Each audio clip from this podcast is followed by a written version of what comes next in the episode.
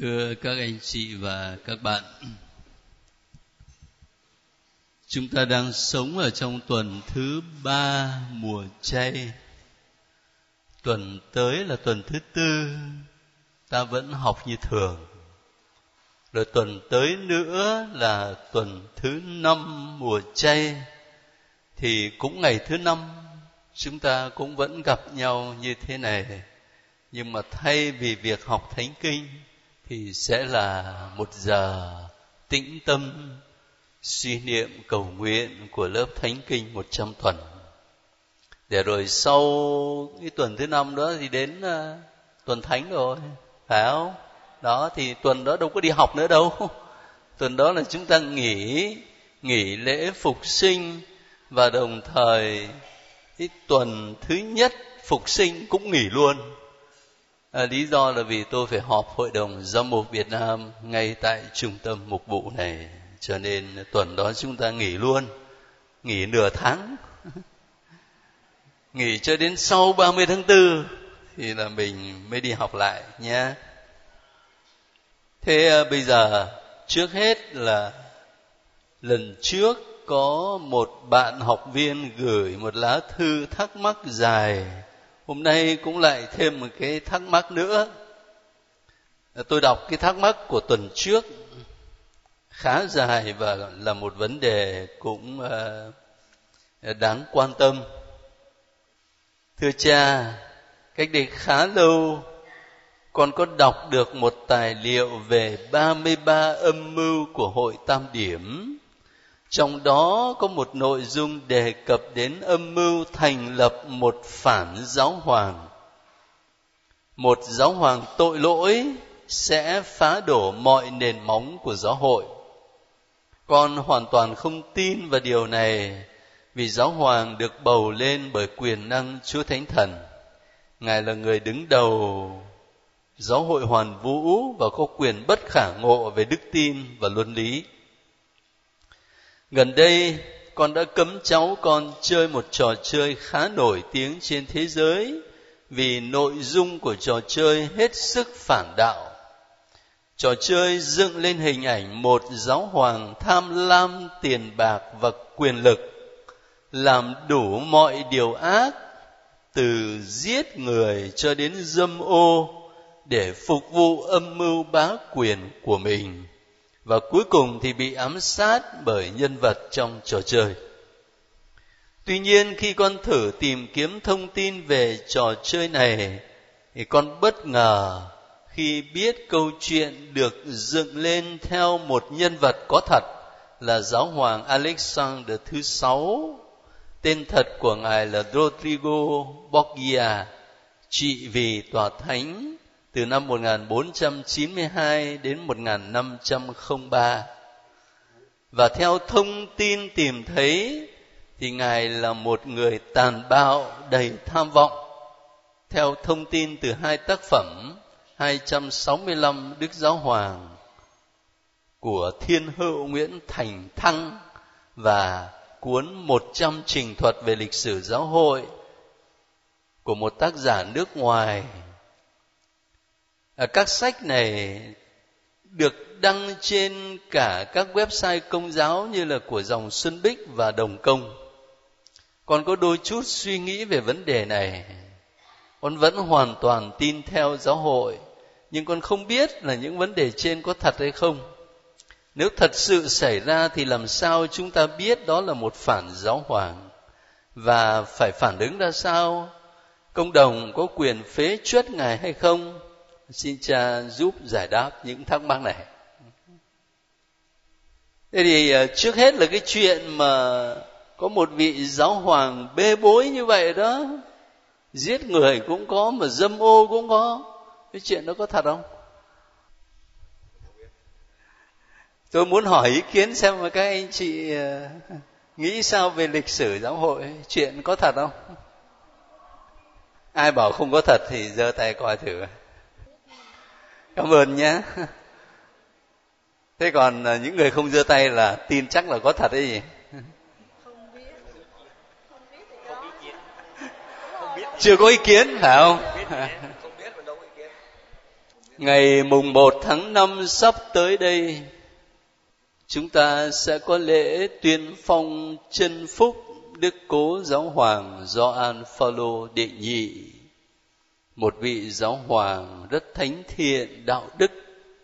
Cho nên ngay khi Ngài vừa mới qua đời, ở trong lễ an táng của Ngài là người ta đã hô to cái khẩu hiệu phong thánh ngay, phong thánh ngay. Chúng ta có nhiều vị giáo hoàng thánh thiện, đạo đức lắm.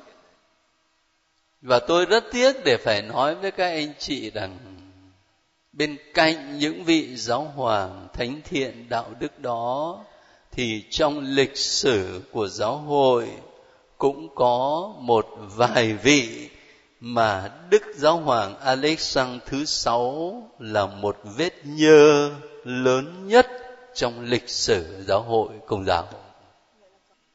Nghĩa là cái chuyện nó có thật chứ. Nhưng tôi muốn xin các anh chị và các bạn phải nhìn vị giáo hoàng này trong cái bối cảnh lịch sử một chút thôi, chứ đây không phải là lớp giáo sử, một chút thôi.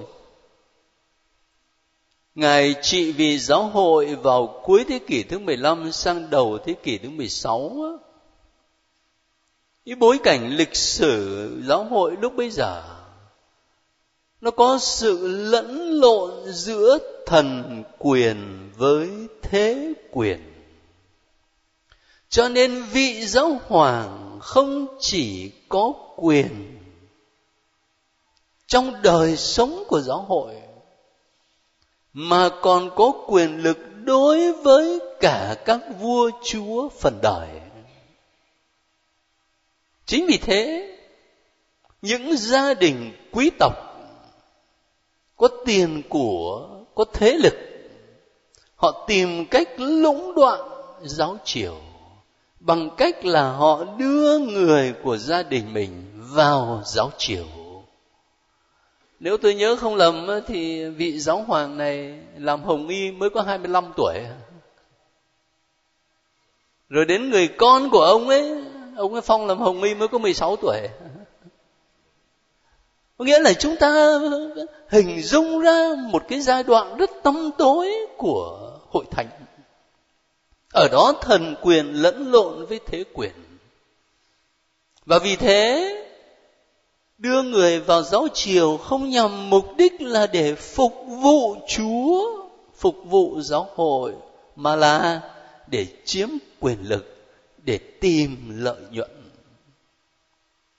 Và khi đã chiếm được cái vị trí tối cao là giáo hoàng rồi, thì thay vì phục vụ giáo hội, phục vụ Chúa, thì dùng cái vị trí đó để thỏa mãn cái ước muốn quyền lực của mình, thu thập mọi thứ lợi tức cho bản thân, cho gia đình, cho dòng tộc của mình.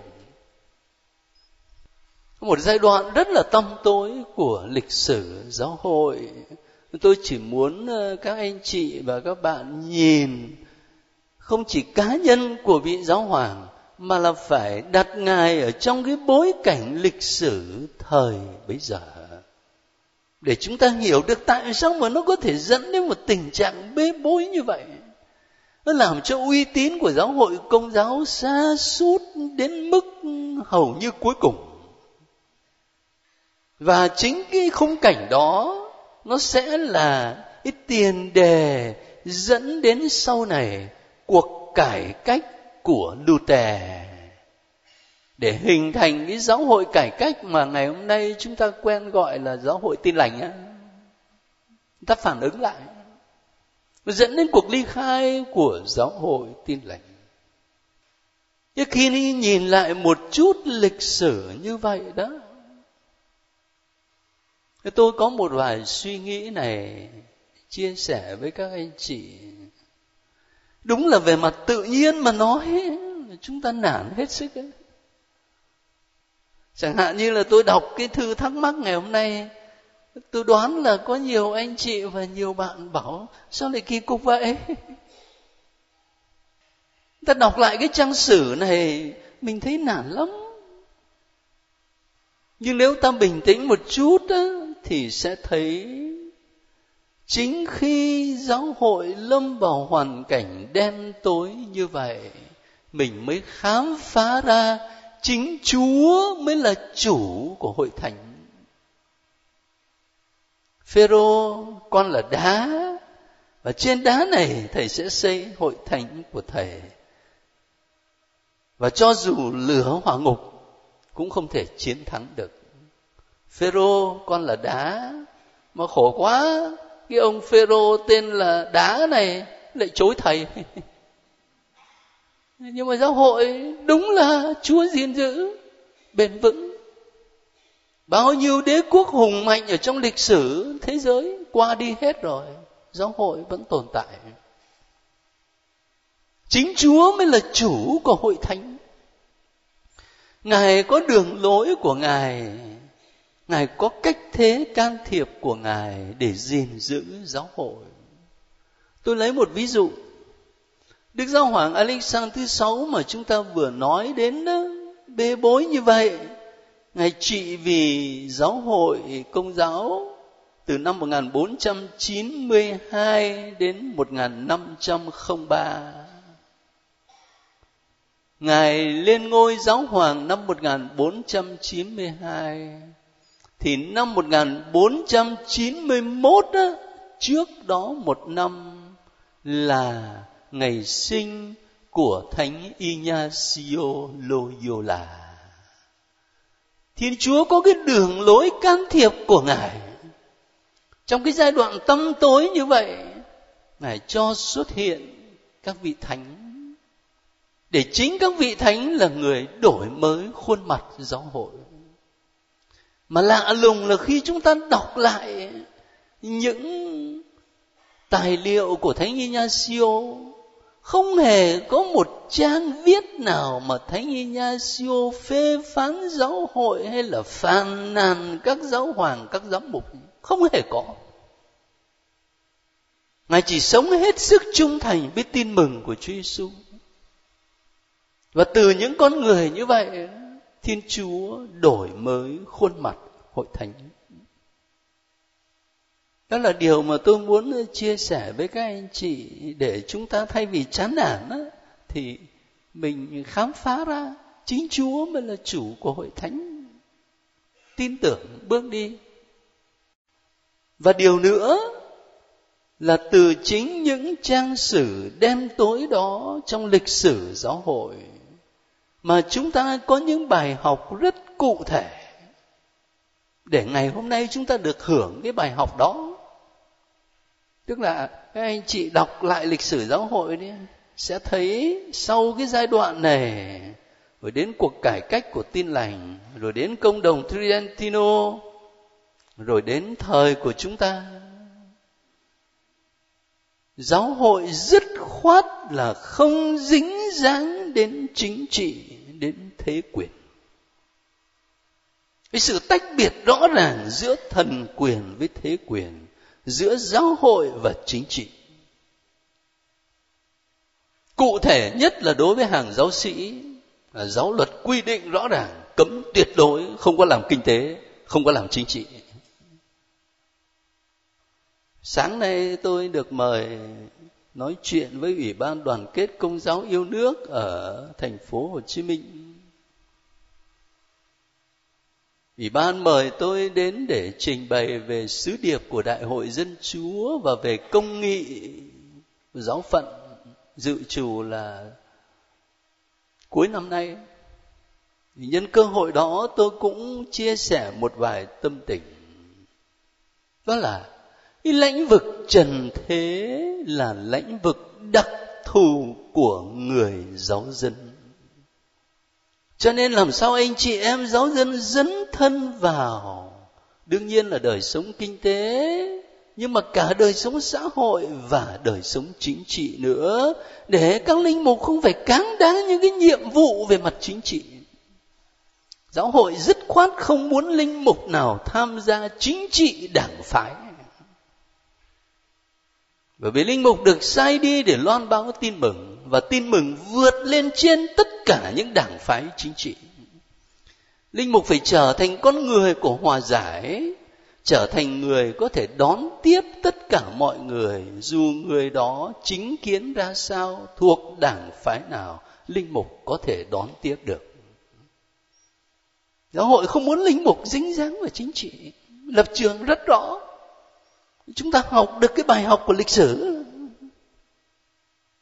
Cho nên đọc lại một trang sử tăm tối của giáo hội, nhưng thay vì chán nản hay thất vọng đó, thì chúng ta vững tin hơn. Vững tin hơn là bởi vì thấy rõ hơn Chúa là chủ của hội thánh, và đồng thời cũng rút từ đó những bài học cần thiết cho đời sống của hội thánh. Nếu tôi nhớ không lầm thì có một câu chuyện kể về một mục sư Tin Lành. Sau khi ông ấy đến Roma rồi ông ấy tìm hiểu về lịch sử giáo hội, ông ấy quyết định ông ấy trở lại Công giáo. Người ta lấy làm lạ bảo tại sao vậy? Ông ấy nói, ông bảo bởi vì khi mà đọc lại lịch sử thấy nhiều chuyện bê bối quá. Mà tại sao nhiều chuyện bê bối mà lại trở lại? Bảo vậy thì mới biết là có Chúa chứ.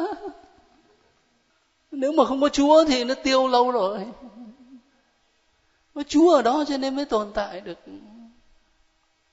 Nói thế không phải là để chúng ta tự biện hộ đâu. Nhưng mà nói như thế để thấy chính Chúa là chủ của hội thánh. Ngoài ra có một hai chi tiết tôi xin thêm một chút. Lá thư này có nói đến cái cuốn sách gì đề cập những âm mưu của hội Tam Điểm gì đó. Thì tôi nghĩ đây chỉ là một giả thuyết thôi. Chứ đâu có phải là một sự kiện chắc chắn về mặt lịch sử hay là gì. Cho nên tôi xin phép là không có ý kiến gì ở đây. Bởi vì nó chỉ là một giả thuyết giữa bao nhiêu giả thuyết khác. Rồi một khía cạnh nữa là nói đến cái trò chơi cho trẻ con, mà lại dựng lên cái hình ảnh của ông giáo hoàng tham lam tiền bạc với quyền lực như thế này. Tôi trộm nghĩ rằng cho dù trong lịch sử giáo hội có thật một vị giáo hoàng như vậy, nhưng khi người ta lấy vị giáo hoàng đó trở thành một trò chơi cho trẻ con, thì điều đó không chỉ đơn thuần là dạy về lịch sử, mà điều đó chắc chắn là muốn bôi nhọ giáo hội. Anh chị có nghĩ vậy không? Bởi vì trong lịch sử giáo hội bao nhiêu vị giáo hoàng thánh thiện đạo đức, sao ông không lấy ra ông làm gương, mà lại chộp lấy có một ông bề bối nhất để làm trò chơi? Ông nhắm cái gì ở sau đó? Thành thử ra một đằng chúng ta biết đến lịch sử, một đằng mình vẫn phải cảnh giác. Cảnh giác trước cái khuynh hướng của thời đại tự hào là tự do ngày hôm nay để báng bổ tôn giáo. Người Công giáo thì hiền lắm, không có phản ứng gì. Gặp người Hồi giáo chẳng hạn thì sao? Bây giờ cứ đứng ở trên bình diện tự nhiên mà nói. Các anh chị và tôi ai cũng có cha có mẹ. Chúng ta có muốn người khác xúc phạm đến cha mẹ mình không? Và cả những người mà làm ra những trò chơi này cũng có cha có mẹ. Họ có muốn người khác xúc phạm đến cha mẹ của họ không? Vậy thì tại sao mà lại lôi những vị sáng lập tôn giáo, những vị này vị kia ở trong các tôn giáo ra để làm trò cười? Mình nhân danh tự do, nhưng mà có ý thức được đâu là cái giới hạn mà mình phải tôn trọng người khác không? Đó là những câu hỏi mà tôi xin phép đặt ra. Thì chúng ta là người lớn cả, chúng ta suy nghĩ thêm để chính mình cảnh giác đối với con cháu của mình. Đồng thời chính mình cũng có thể góp ý cho các bạn trẻ khi họ có những thắc mắc này, thắc mắc khác. Đấy là lá thư của tuần vừa rồi. Hôm nay thêm cái thư nữa. Thư này thì có vẻ thực tế hơn nhưng mà cũng không đơn giản. Thưa cha, cho con hỏi về vấn đề xin lễ cho các linh hồn. Theo con nghĩ thì nếu đã đụng đến vấn đề xin lễ bằng tiền là vấn đề tế nhị. Chúa không cần của lễ mà cần tấm lòng. Con nghe nói ngay trong quận nhất này có cha quy định muốn xin lễ thì phải có 100.000 đồng. Nếu vậy thì những người buôn bán nghèo làm sao xin được lễ? Ở quê có người đến xin lễ bằng trái bầu, trái bí họ làm ra. Và con nghĩ đồng tiền bạc hóa là đồng tiền có ý nghĩa nhất. Đấy, tế nhị ở chỗ đấy. Câu hỏi có vẻ rất là cụ thể, nhưng mà tế nhị là phải rồi. Ở quê không những là xin lễ bằng trái bầu, trái bí, mà có khi lễ chịu.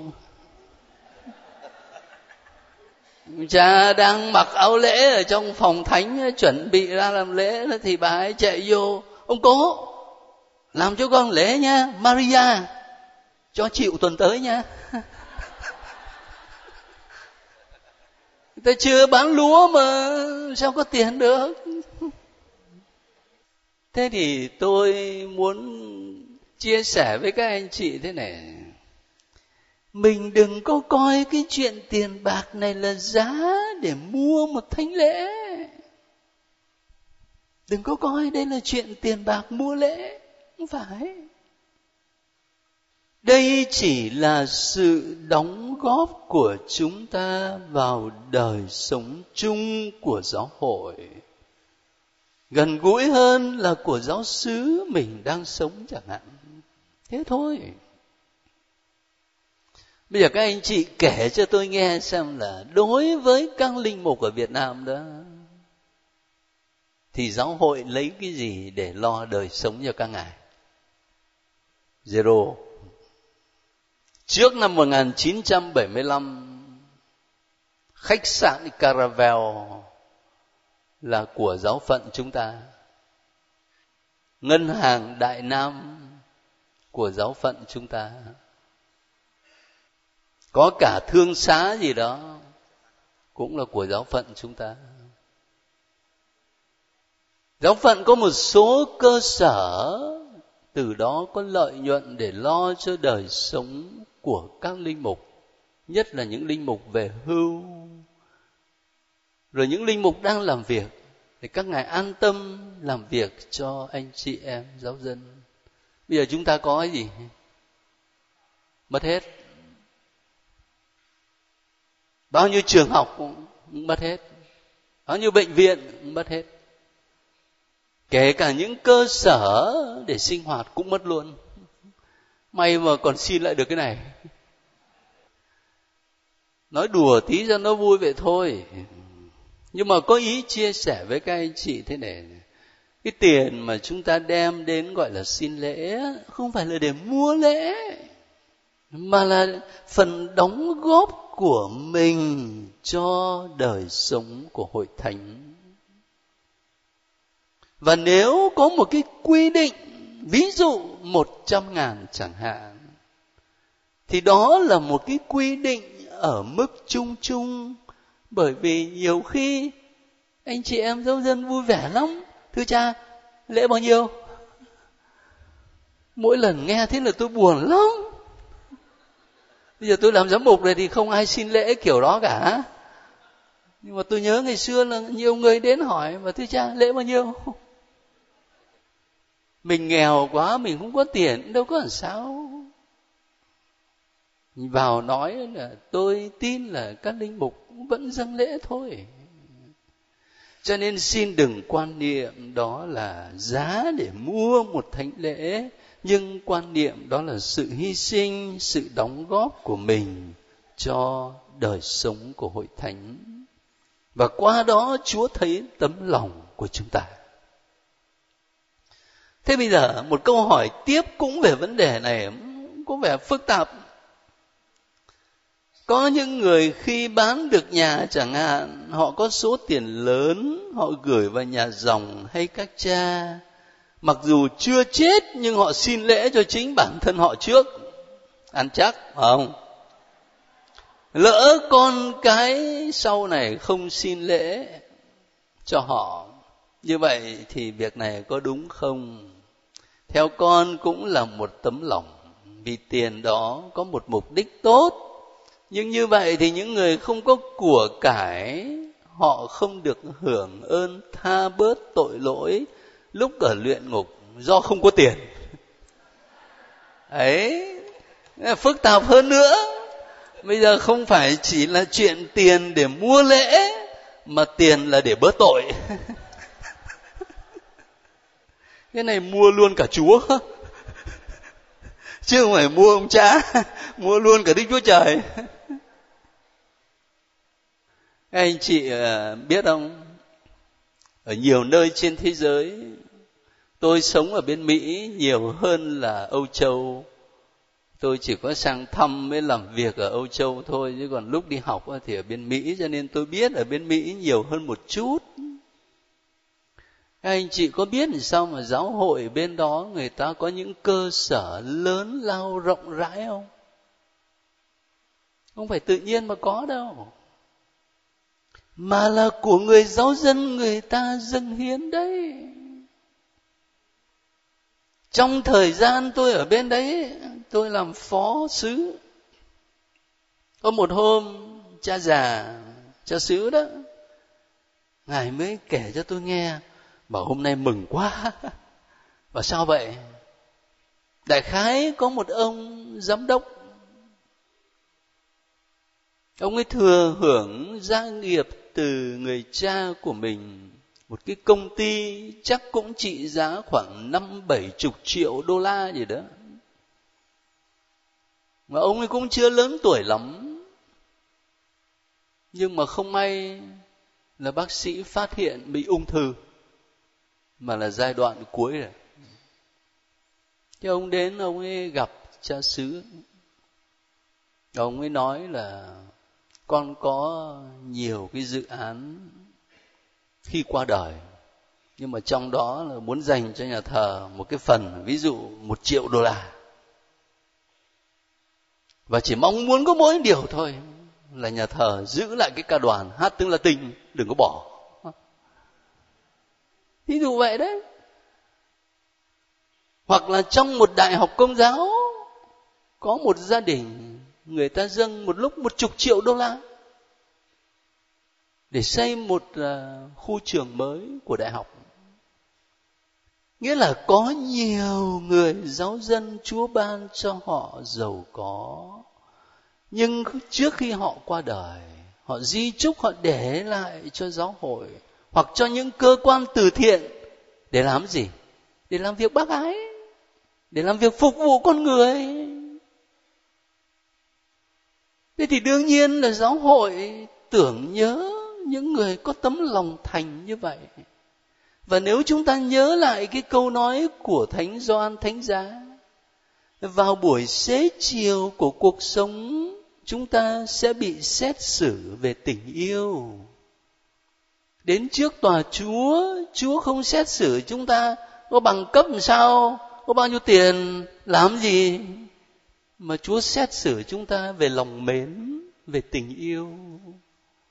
Cho nên khi người ta làm việc vất vả cả đời, rồi người ta hiến dâng những gì mình có cho giáo hội để giáo hội phục vụ con người, thì đấy không phải là dấu chứng của lòng mến à? Chứ đâu chỉ là chuyện xin lễ, phải không? Thế còn bây giờ bạn học viên mà viết cho tôi hỏi rằng như vậy những người mà không có của cải họ không được hưởng ơn tha bớt tội lỗi khi ở luyện ngục thì làm sao? Thế các anh chị và các bạn đi lễ thì nghe cái lời cầu nguyện làm sao? Xin Chúa cũng nhớ đến anh chị em chúng con đang an nghỉ trong niềm hy vọng sống lại, và mọi người đã qua đời trong tình thương của Chúa. Thế không có họ ở đấy à? Có chứ. Có chứ. Cho nên mình đừng nghĩ như vậy. Nghĩ như thế này là đơn giản quá. Mình nghĩ là có thể lấy cả tiền mà mua Đức Chúa Trời được thì không có đâu. Chúng ta được cứu độ nhờ đức tin, và Thiên Chúa xét xử chúng ta ở lòng mến đó, chứ không phải là những tính toán theo kiểu thế gian nhé. Thế bây giờ phải tranh thủ để xem tiên tri Jeremiah một tí, chứ nếu không thì có lỗi với Ngài đấy.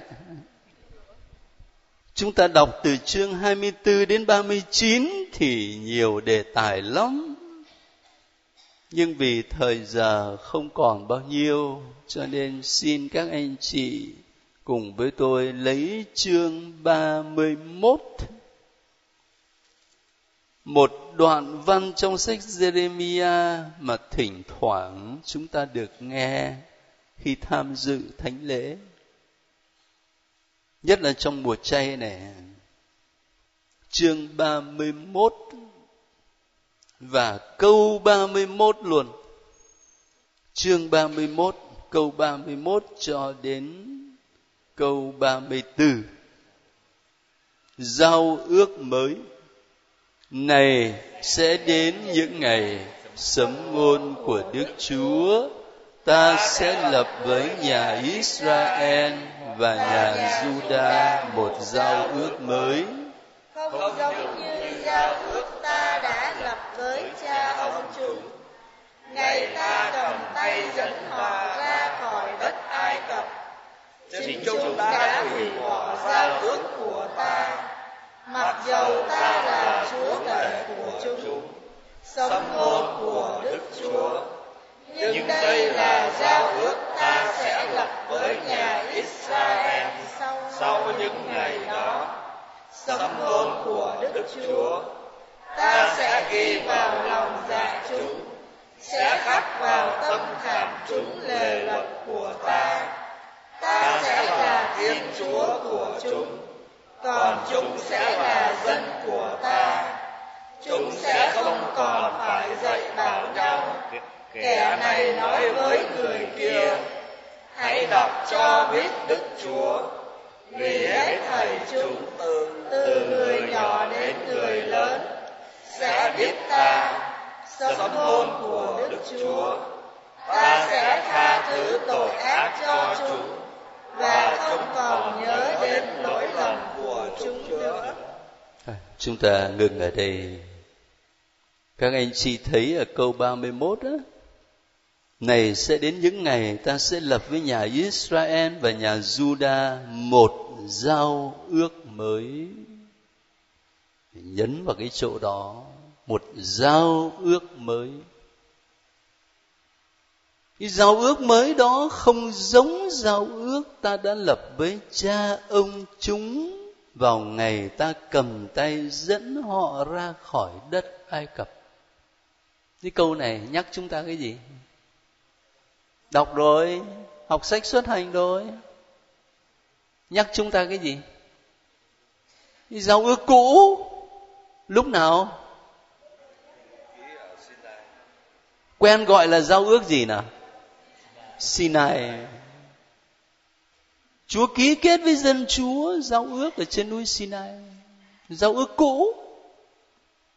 Nhưng mà ở đây thì nói đến giao ước mới không giống với cái giao ước cũ. Thế bây giờ chúng ta mở sang Tân Ước coi nào. Các anh chị lấy tin mừng theo Thánh Luca, chương 22, câu 19 đến câu 20. Luca chương 22 câu 19 đến 20. Đức Giêsu lập phép thánh thể, rồi người cầm lấy bánh, dâng lời tạ ơn, bẻ ra, trao cho các ông và nói: đây là mình Thầy, hiến tế vì anh em. Anh em hãy làm việc này mà tưởng nhớ đến Thầy. Và tới tuần rượu cuối bữa ăn, người cũng làm như vậy và nói: chén này là giao ước mới, lập bằng máu Thầy máu đổ ra vì anh em. Thì các anh chị thấy không? Chén này là giao ước mới. Giao ước mới lập bằng máu Thầy. Nhớ lại coi, khi giao ước cũ được thiết lập thì được lập bằng cách nào? Có máu không? Có không? Có. Máu gì? Máu chiên bò. Máu đó một đàn rảy trên bàn thờ, một đàn rảy trên dân chúng. Còn giao ước mới này được lập bằng máu Thầy, máu Chúa Giêsu. Cái khung cảnh ở đây là khung cảnh bữa tiệc ly Chúa Giêsu lập phép thánh thể. Nhưng chúng ta phải nối kết cái bữa tiệc ly này với đồi Canvê. Ở đó Chúa Giêsu đổ máu. Giao ước lập bằng máu Thầy. Đó là giao ước mới. Cho nên bây giờ mỗi một lần chúng ta tham dự thánh lễ đó, thì cái mà chúng ta gọi là lời truyền phép đó, nằm ở đây này. Đây là chén máu Thầy, máu giao ước mới và vĩnh cửu sẽ đổ ra cho các con và nhiều người được tha tội. Các con hãy làm việc này, nhớ đến Thầy. Nên đến thánh lễ mà chúng ta dâng đó là hiện tại hóa. Giao ước mới được lập bằng máu mà Chúa Giêsu đã thực hiện ở trong bữa tiệc ly và trên đồi Canvê. Thánh lễ là trung tâm điểm quý giá đối với người Công giáo. Lý do sâu xa nó nằm ở chỗ này. Như vậy thì chúng ta quay trở lại với Giê-rê-mi-a ở chương 31 đó. Giê-rê-mi-a loan báo một giao ước mới. Và tôi nói với các anh chị bao nhiêu lần rồi, mình đọc Cựu Ước nhưng mà tầm mắt của mình phải nhìn đến Chúa Giêsu. Ở nơi Chúa Giêsu, những lời tiên báo của các tiên tri trong Cựu Ước được thực hiện một cách trọn vẹn. Cho nên khi tiên tri Giê-rê-mi-a loan báo về một giao ước mới, thì tôi giới thiệu cho các anh chị đoạn văn Luca đó để thấy là giao ước mới được thực hiện nơi Chúa Giêsu như thế nào. Nhưng mà chưa hết, Giê-rê-mi-a diễn tả cái đặc tính của giao ước mới đó là gì? Ta sẽ ghi vào lòng dạ chúng, sẽ khắc vào tâm khảm chúng lề luật của ta. Ta sẽ là Thiên Chúa của chúng, còn chúng sẽ là dân của ta. Không có khắc ở trên bia đá, mà khắc vào bia lòng. Còn một ít giờ cho nên chịu khó, tôi giới thiệu cho một đoạn văn khác ở trong Tân Ước này, thư Corinto, thư thứ 2 đó. Các anh chị mở thư thứ 2 gửi tín hữu Corinto. Chưa học Tân Ước nhưng mà tập mở cho nó quen. Chương 3, thư thứ 2 mà chương 3. Câu 3, chúng ta sẽ thấy Thánh Phao-lô viết bằng những từ ngữ giống như ở trong Giê-rê-mi-a vậy. Anh chị thấy chưa? Đó, thư thứ 2 Corinto chương 3, câu 3 này. Rõ ràng, anh em là bức thư của Đức Kitô được giao cho chúng tôi viết, không phải viết bằng mực đen, nhưng bằng thần khí của Thiên Chúa hằng sống, không phải ghi trên những tấm bia bằng đá, nhưng trên những tấm bia bằng thịt, tức là lòng người. Rất là rõ ràng, thấy không? Thì ngôn ngữ của Phao-lô giống ý như ngôn ngữ của Giê-rê-mi-a vậy.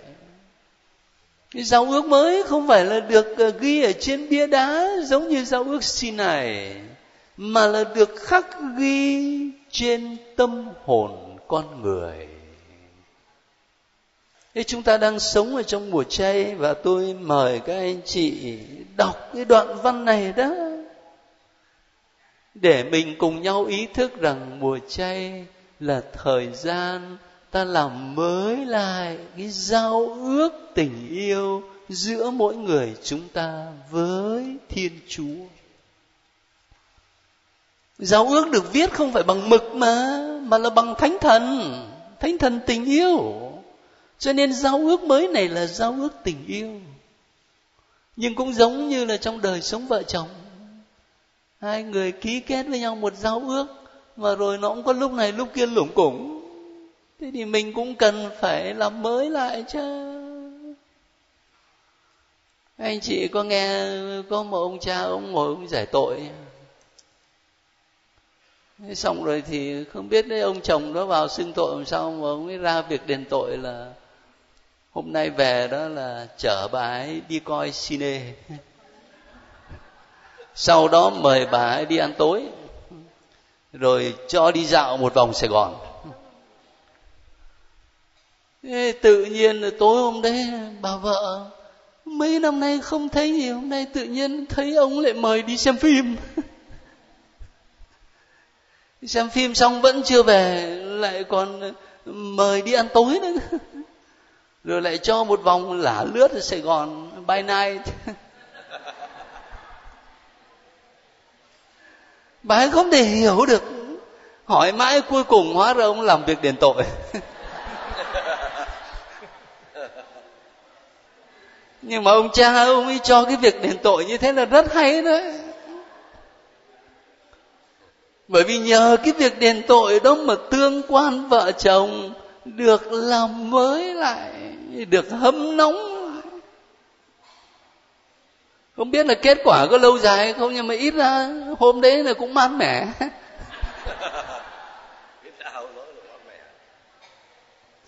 Trong cái tương quan đời sống vợ chồng mà cũng vậy. Thế thì tương quan của chúng ta với Chúa đã ký kết giao ước rồi. Chúa là Chúa của con thuộc về Chúa. Nhưng mà rồi thực tế cuộc sống mình có nhận Chúa là Chúa của mình đâu. Rồi mình có thuộc về Chúa đâu, thuộc về cái gì, thuộc về ai.